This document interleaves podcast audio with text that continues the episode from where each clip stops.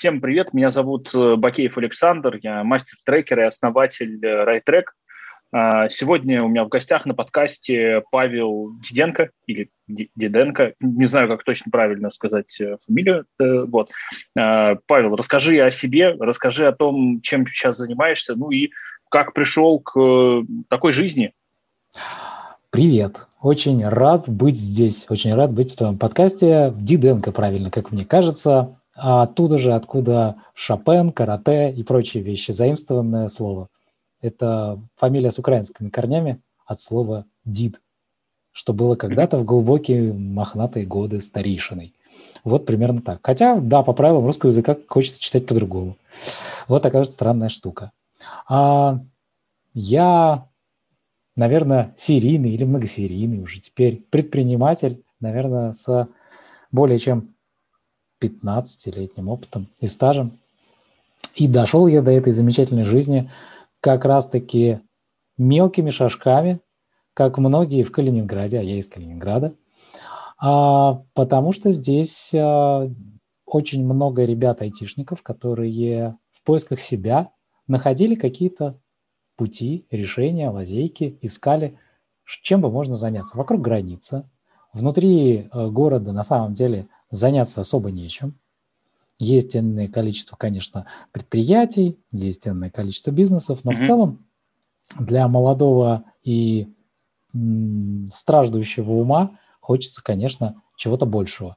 А, либо уезжать, либо искать что-то. И вот этим чем-то стал как раз-таки интернет, какой-то бизнес в интернет – связанный с очень многими вещами. Если знаешь, из Калининграда огромное количество компаний, причем таких очень значительного международного уровня, Bittrex, это угу. очень много игровиков, здесь есть э, ну, Ultimate Guitar отсюда же, то есть очень много, на самом деле, больших ребят, которые выросли и стали большими.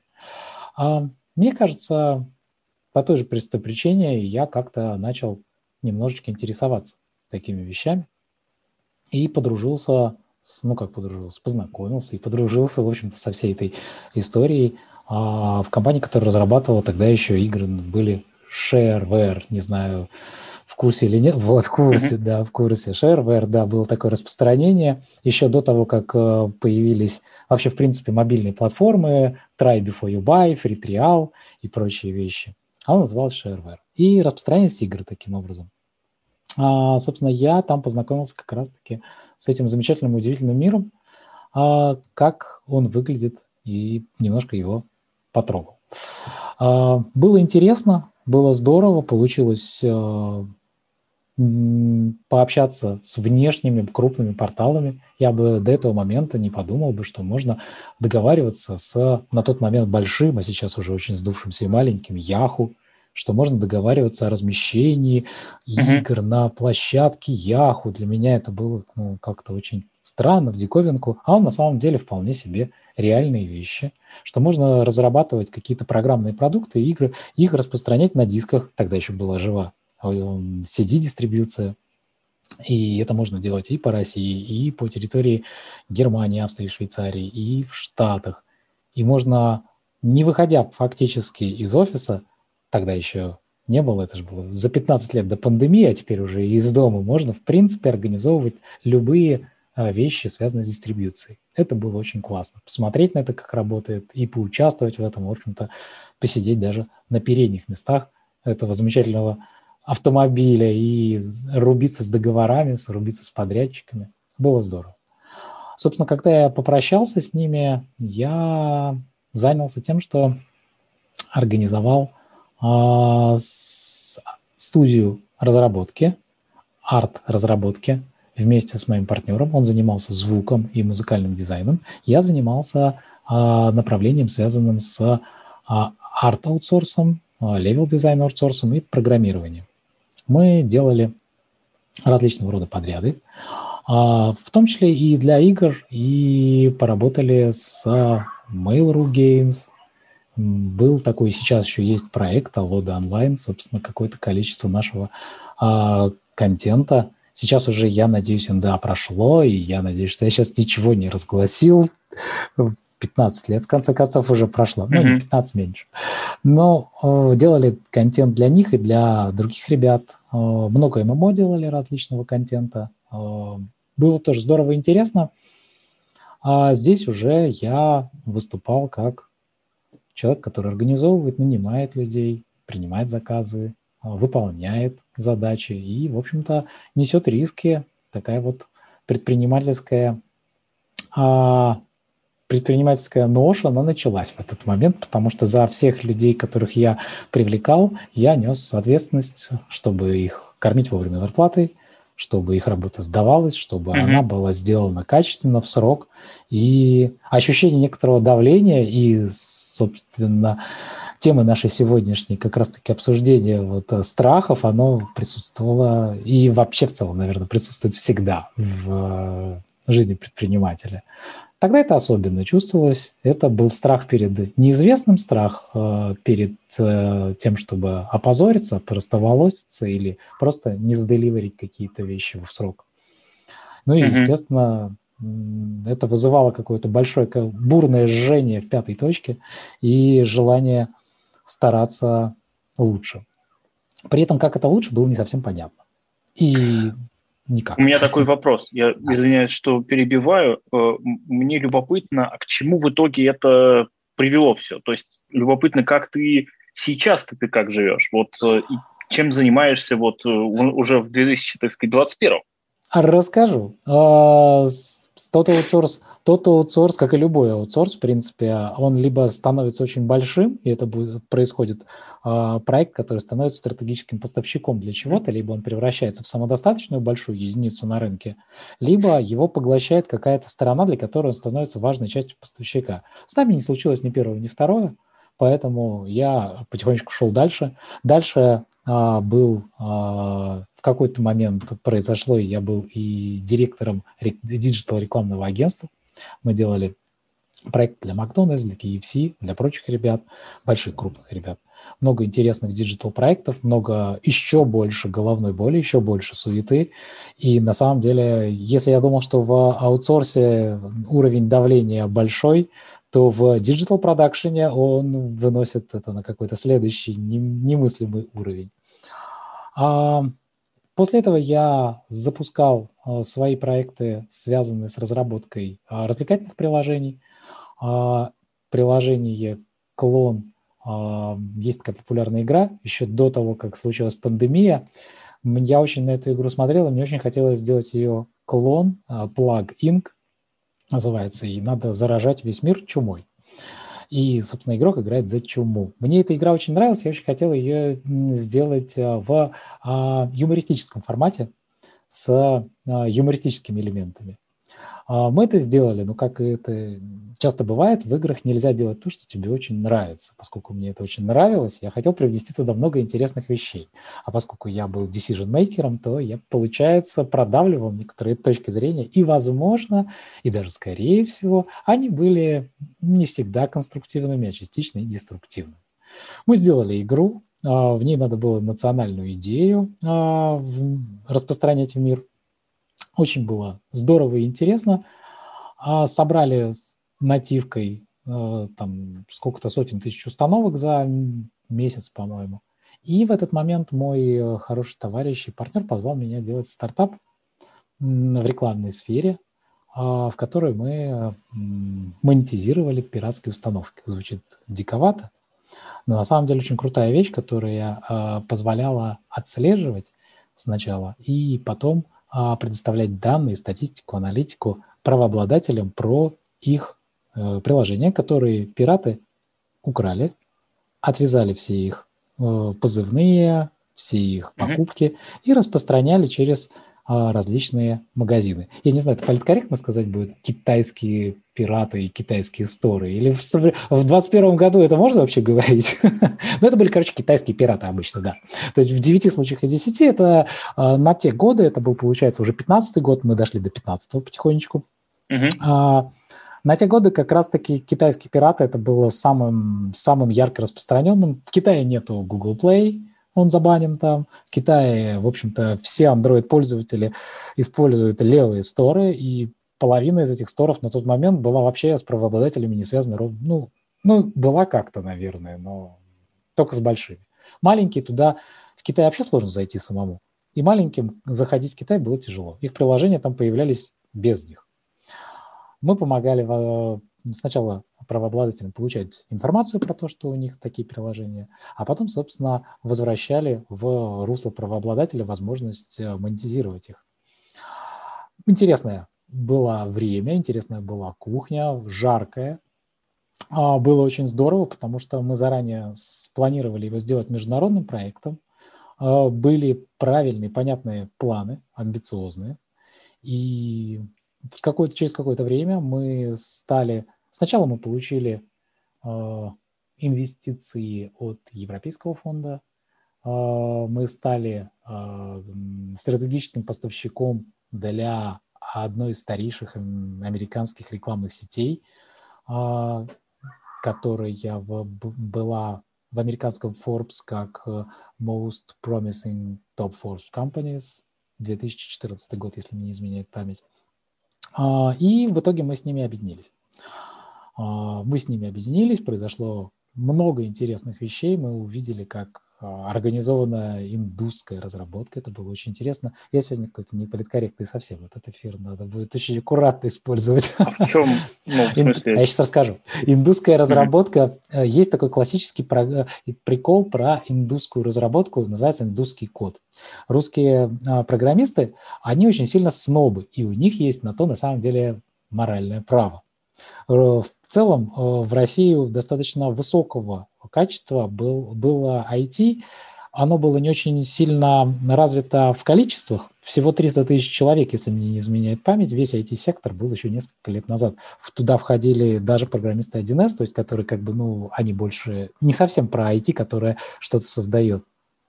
И у русских айтишников была возможность э, говорить о том, что индусский код – это редкостное говно. И в целом, в целом, может быть, потому что индусов больше, может потому что по какой-то другой причине, действительно, иногда бывает и так. А, собственно, когда мы объединились, э, мы, наши ребята посмотрели – почистили хвосты. Это называется legacy, наследие некоторое. Все-таки э, проект был большой, у нас объединялось два больших проекта. Шутки про то, mm-hmm. что там был плохой индусский код, на самом деле они шутки ровно в плане шутки. Все-таки, когда делается большой проект, у него создается большая история, у него есть большой легаси, и с ним надо работать. Когда это перехватывают другие программисты с другой ментальностью из другого континента – это большая работа, и наши технические ребята, и голова их на самом деле сделали очень крутые вещи. Сделали, оптимизировали, собрали и объединили все эти проекты в одно. Получилась большая крутая компания. А, параллельно с этим мы производили а, взаимодействие с китайскими нашими партнерами, а, которые занимались а, предоставлением фото услуг. Фото – это firmware update over the air. Это обновление прошивки по воздуху mm-hmm. для тех вендоров, у которых собственная IT-разработка не, а, не настолько мощная, они не держат ее в штате постоянно для того, чтобы а, поддерживать всю программную часть с обновлениями постоянно. Конечно, большие ребята, такие как Samsung, Oppo, Huawei и прочие, конечно, они все mm-hmm. имеют все в штате. А второй, третий эшелон далеко не всегда. И они пользуются как раз-таки услугами а, third party, которые поставляют им такие решения.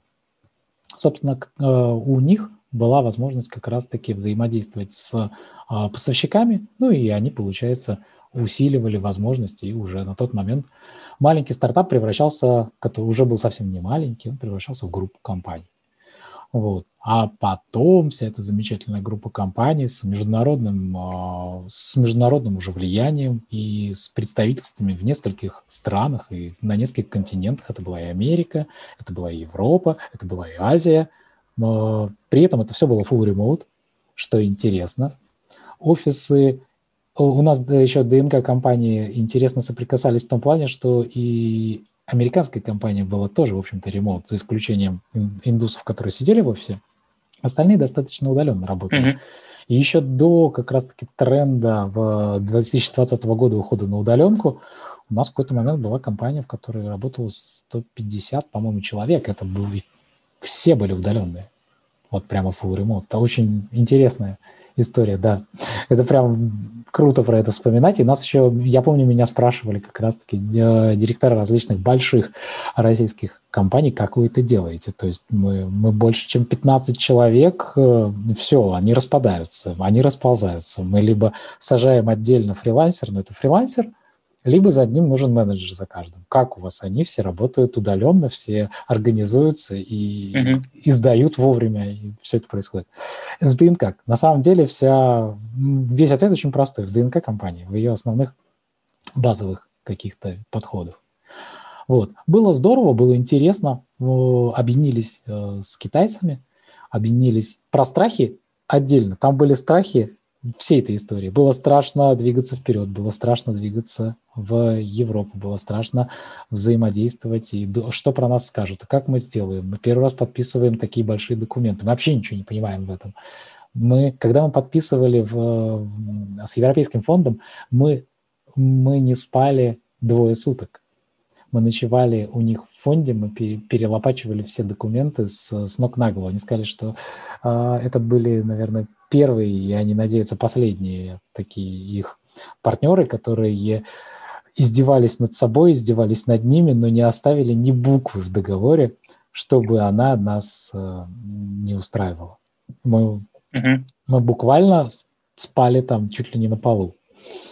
Это был тоже такой своеобразный опыт. Тоже из-за страха. Страха что-то пропустить, страха что-то не, не успеть или страха, э, что мы можем попасть в просак, потому что мы некомпетентны. Страхи как раз-таки двигали. Это хороший пример того, как он может быть двигателем.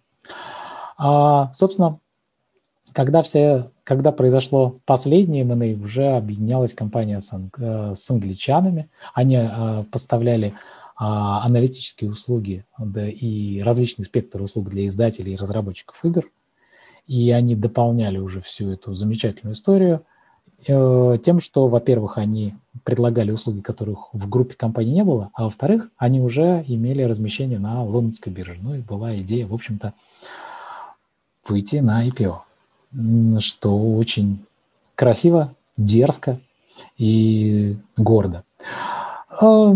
Потом произошло то, что происходит э, тогда, когда никто ее не ждет, произошла пандемия. И Бразды правления мы передали английским друзьям. А, собственно, наверное, в, какой-то, в каком-то смысле мы также мы поступили сами с собой, или они с нами, так же, как происходило это с предыдущими а, национальными наборами, то есть индусы, они же тоже, мы когда с ними перехватывали у них разработку, потихонечку они сами по себе сжимались, а русских становилось больше, русскоязычных. А, собственно, примерно mm-hmm. так же происходило, когда структура ДНК компании меняется. Она меняется структура, и, собственно, меня убираются дублирующие должности, они, очевидно, появлялись, когда компании объединялись. Mm-hmm. И, собственно, дальше должно было бы произойти IPO, но произошло, вместо IPO произошел коронавирус.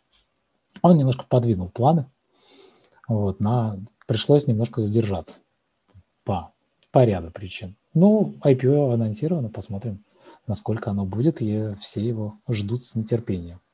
И вот сейчас, доходя, пройдя весь этот этап, а если оглянуться немножко назад, то можно посмотреть на то, как Весь этот путь меня лично э, подгонял в том числе страх.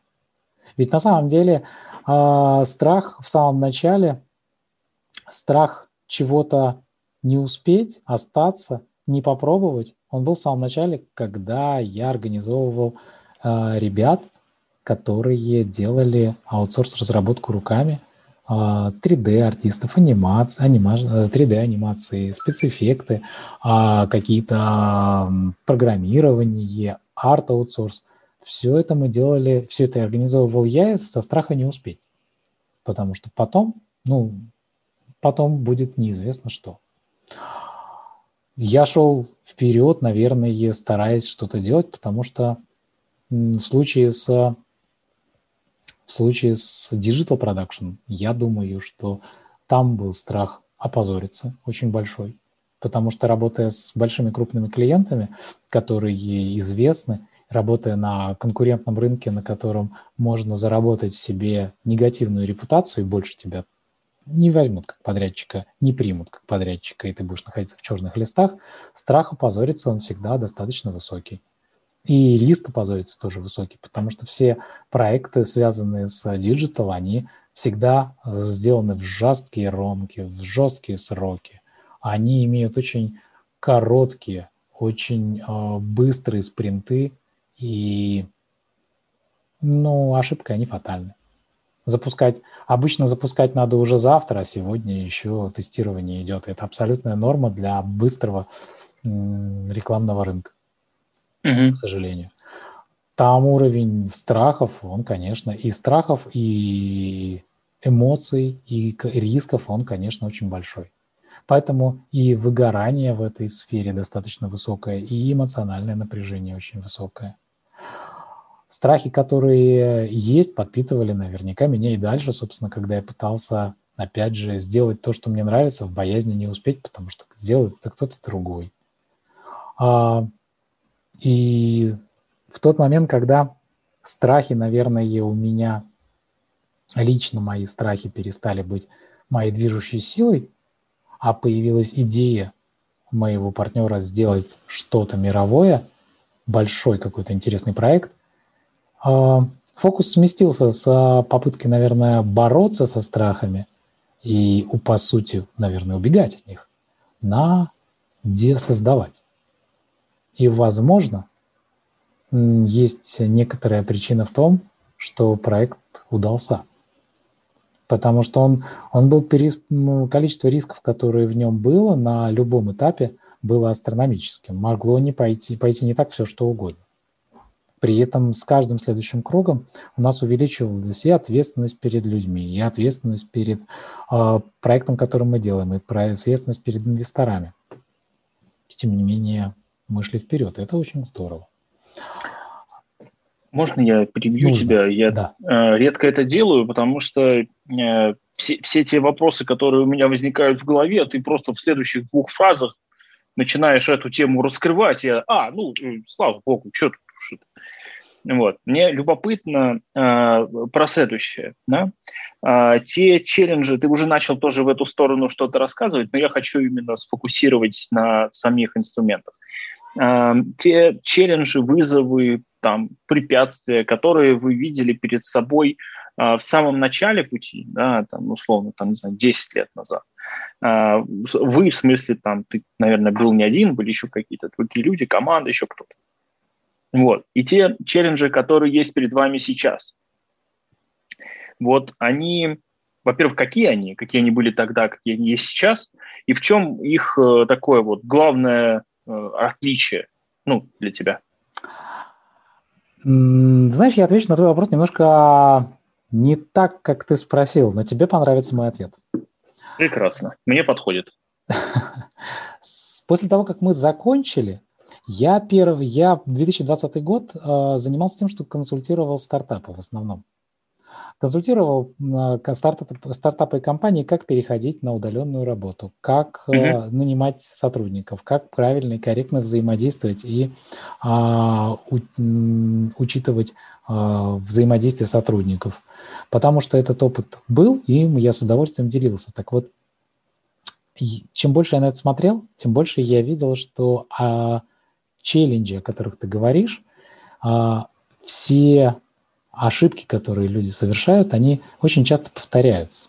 Они повторяются в том, что люди, опять же, продолжают бежать от своих ошибок, но чем больше ты бежишь от того, что ты боишься, ирония в том, что тем больше шанс, что ты на это обязательно нарвешься. Очень ироничная вещь.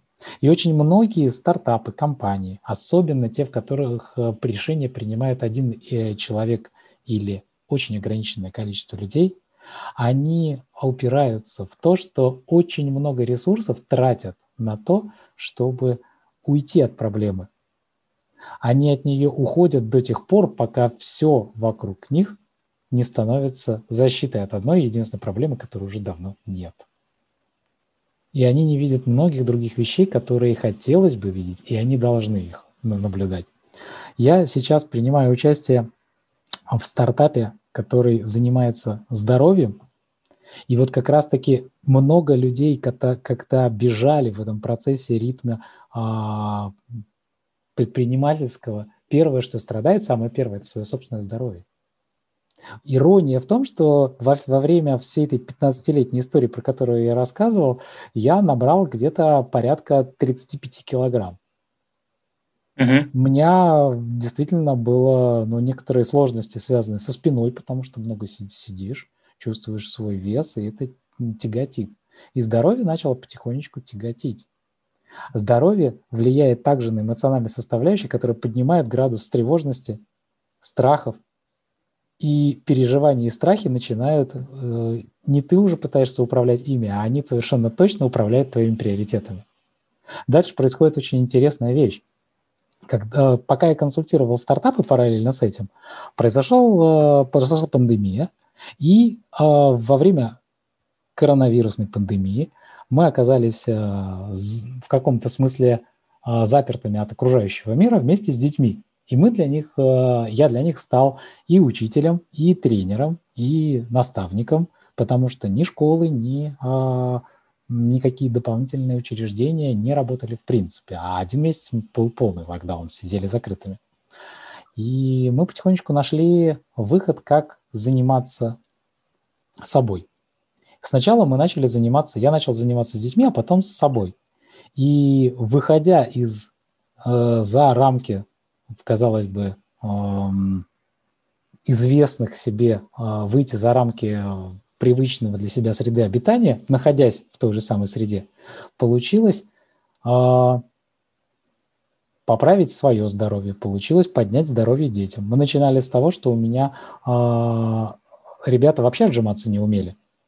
А сейчас э, второй сын встает и с утра отжимается каждый раз 150 раз. Это его норма, его никто не заставляет. Он делает mm-hmm. это сам, потому что ему действительно нравится. Мы, мы нашли способ, в котором он двигается вперед.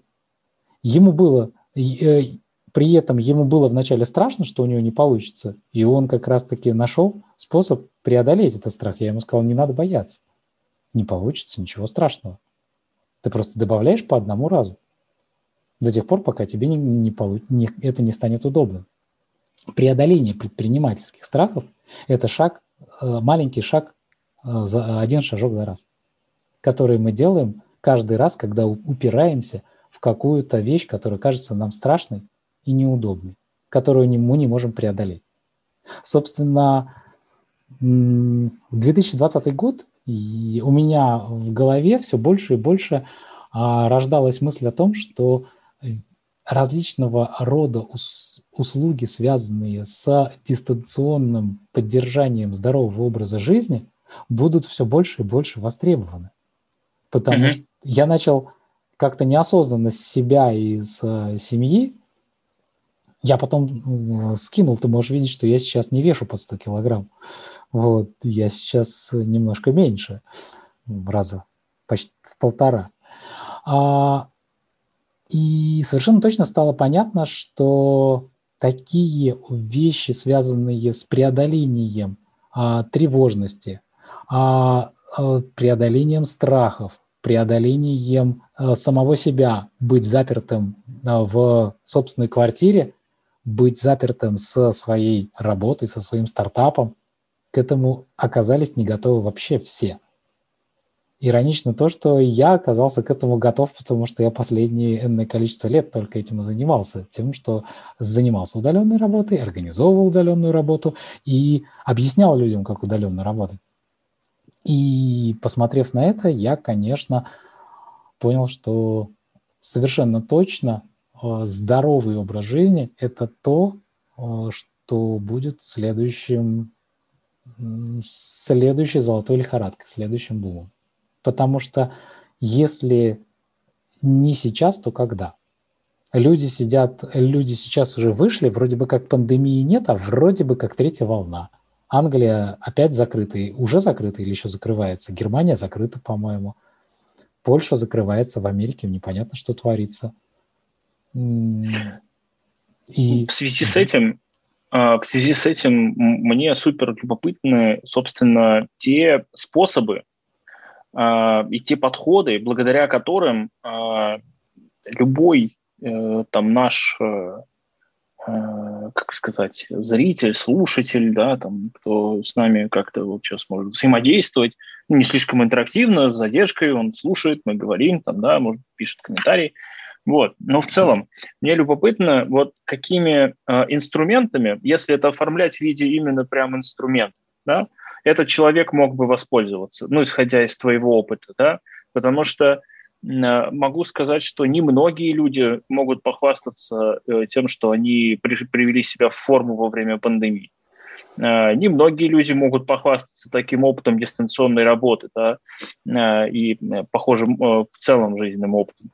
Вот, поэтому любопытно именно какие-то инструментальные вещи, пускай, мне кажется, знаешь, как это, пускай они будут для тебя казаться, ну, типа очевидными или ну, слишком простыми или слишком большим упрощением, но тем не менее для кого-то это может стать отправной точкой. Есть всегда только две вещи, которыми можно э, решить вопрос. Первое – это найти решение в себе, и вторая – попросить помощи. В mm-hmm. целом, все, все остальное то, э, это только пустить на самотек и надеяться на лучшее. Найти решение в себе – это очень правильное и здоровское решение для человека, который действительно может и хочет э, побороть. Угу. Это, я не уверен до сих пор, насколько это сработало для меня, но, по крайней мере, я, сбросив вес, э, пережил коронавирус, которым я переболел в сентябре. И пережил я его с, ну, без каких-то тяжелых последствий. Представить себе, как бы я его переживал, когда бы я весил не 68 килограмм, а 100 с хвостиком, я не хочу. Вот прям совсем не хочу, потому что представляю, что было бы плохо.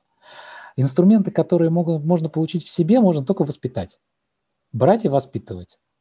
Угу. Постепенно, один шаг за раз, потихонечку. А, для кого-то работает э, спартанский резкие движения. Для кого-то работает мягкий подход, постепенный. Далеко не все люди это смогут сделать, это очень важно. Стартап, в котором я сейчас принимаю участие, называется Deva School. Там как раз-таки занимаются тем, это, я бы не сказал, что это минутка рекламы, нет. И мы, мы, потому что это мы подошли к этому логически. Там занимаются тем, что помогают людям. Именно так. Uh-huh. Есть шесть сфер, которыми как раз-таки методология DevaSchool покрывает а, помощь людям. Это здоровый сон, это здоровое питание, это управление собственным временем, это управление стрессом, это управление здоровьем и активностью.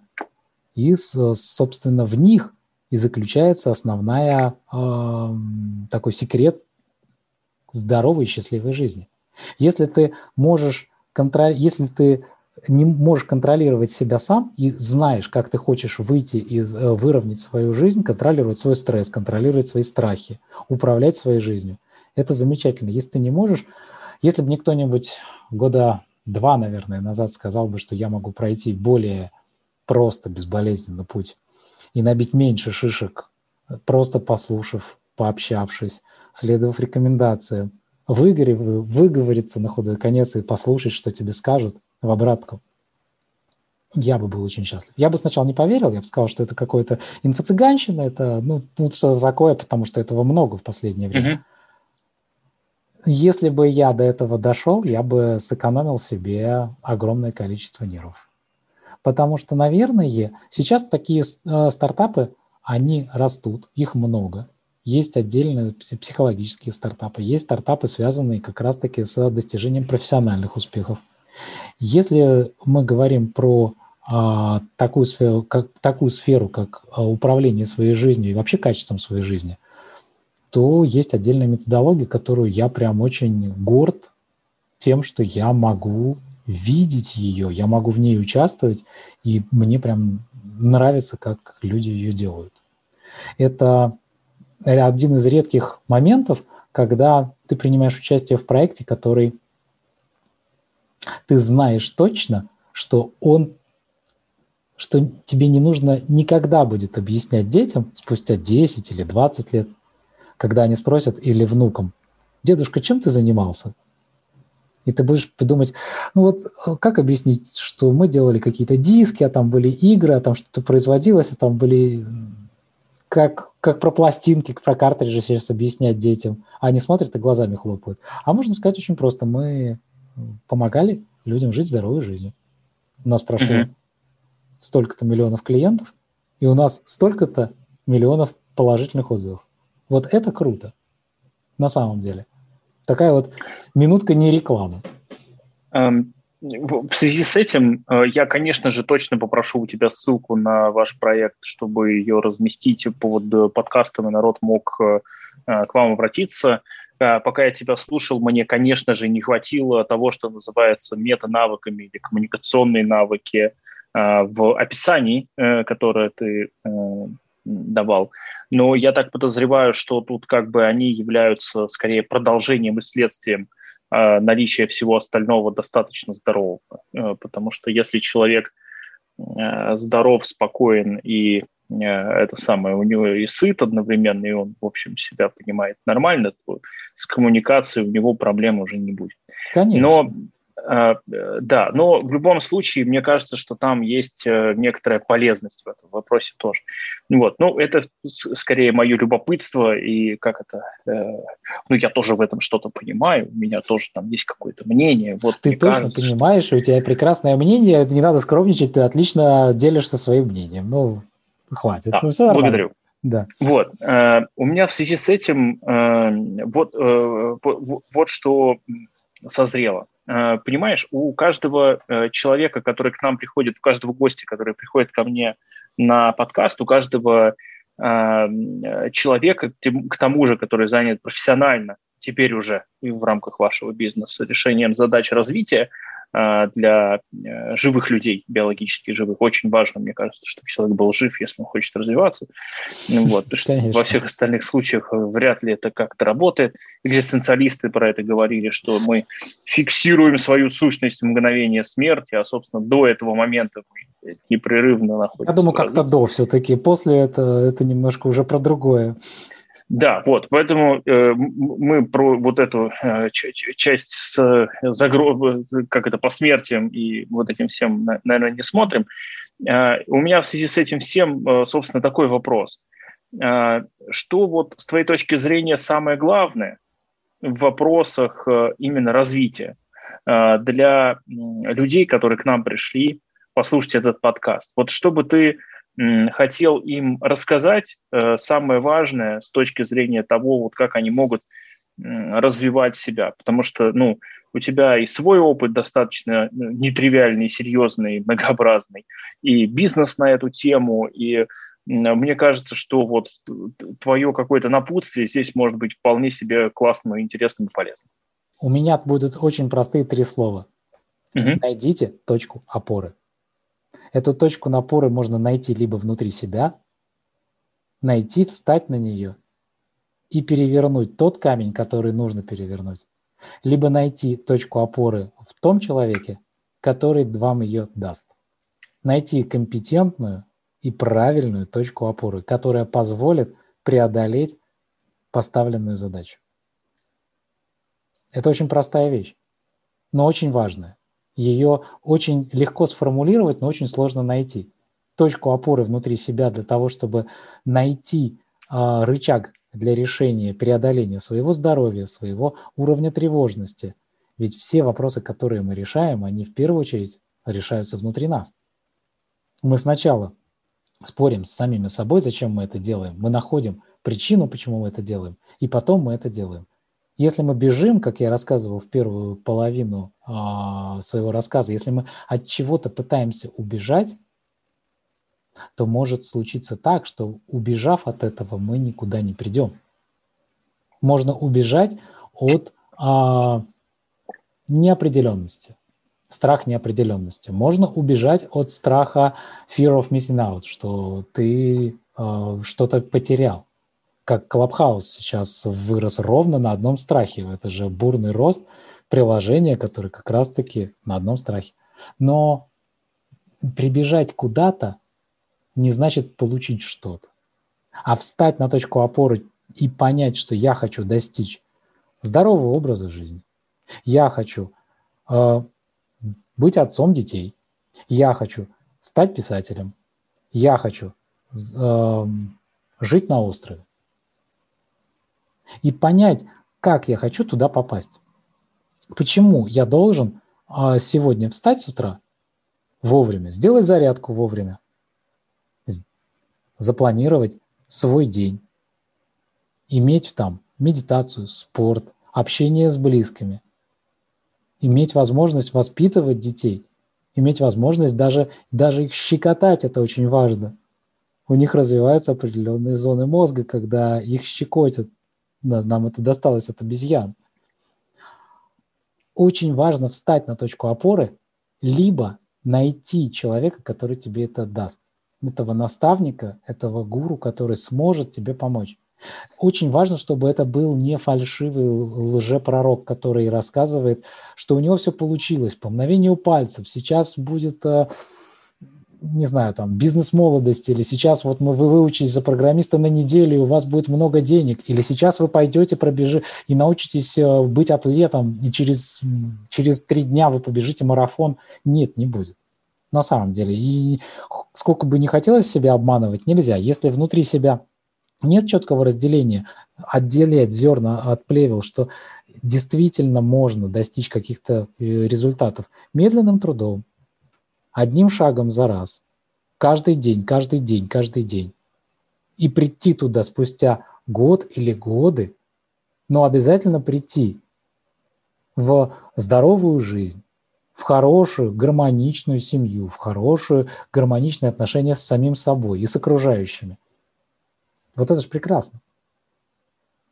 Мне так кажется, э, все страхи, от которых мы бежим, они не в том, что мы должны от них убежать. Мы должны найти их в себе и подружиться с ними. Найти способ жить с ними в согласии. Наверное, точка опоры и гармония с собой – это первое, с чего нужно начать. И да, если ты не можешь это сделать, лучше очень аккуратно, но найти того, кто тебе поможет.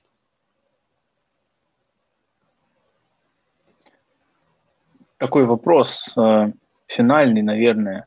Э, как такие люди вообще появляются в жизни? Как их находить? Я думаю, что люди, люди появляются...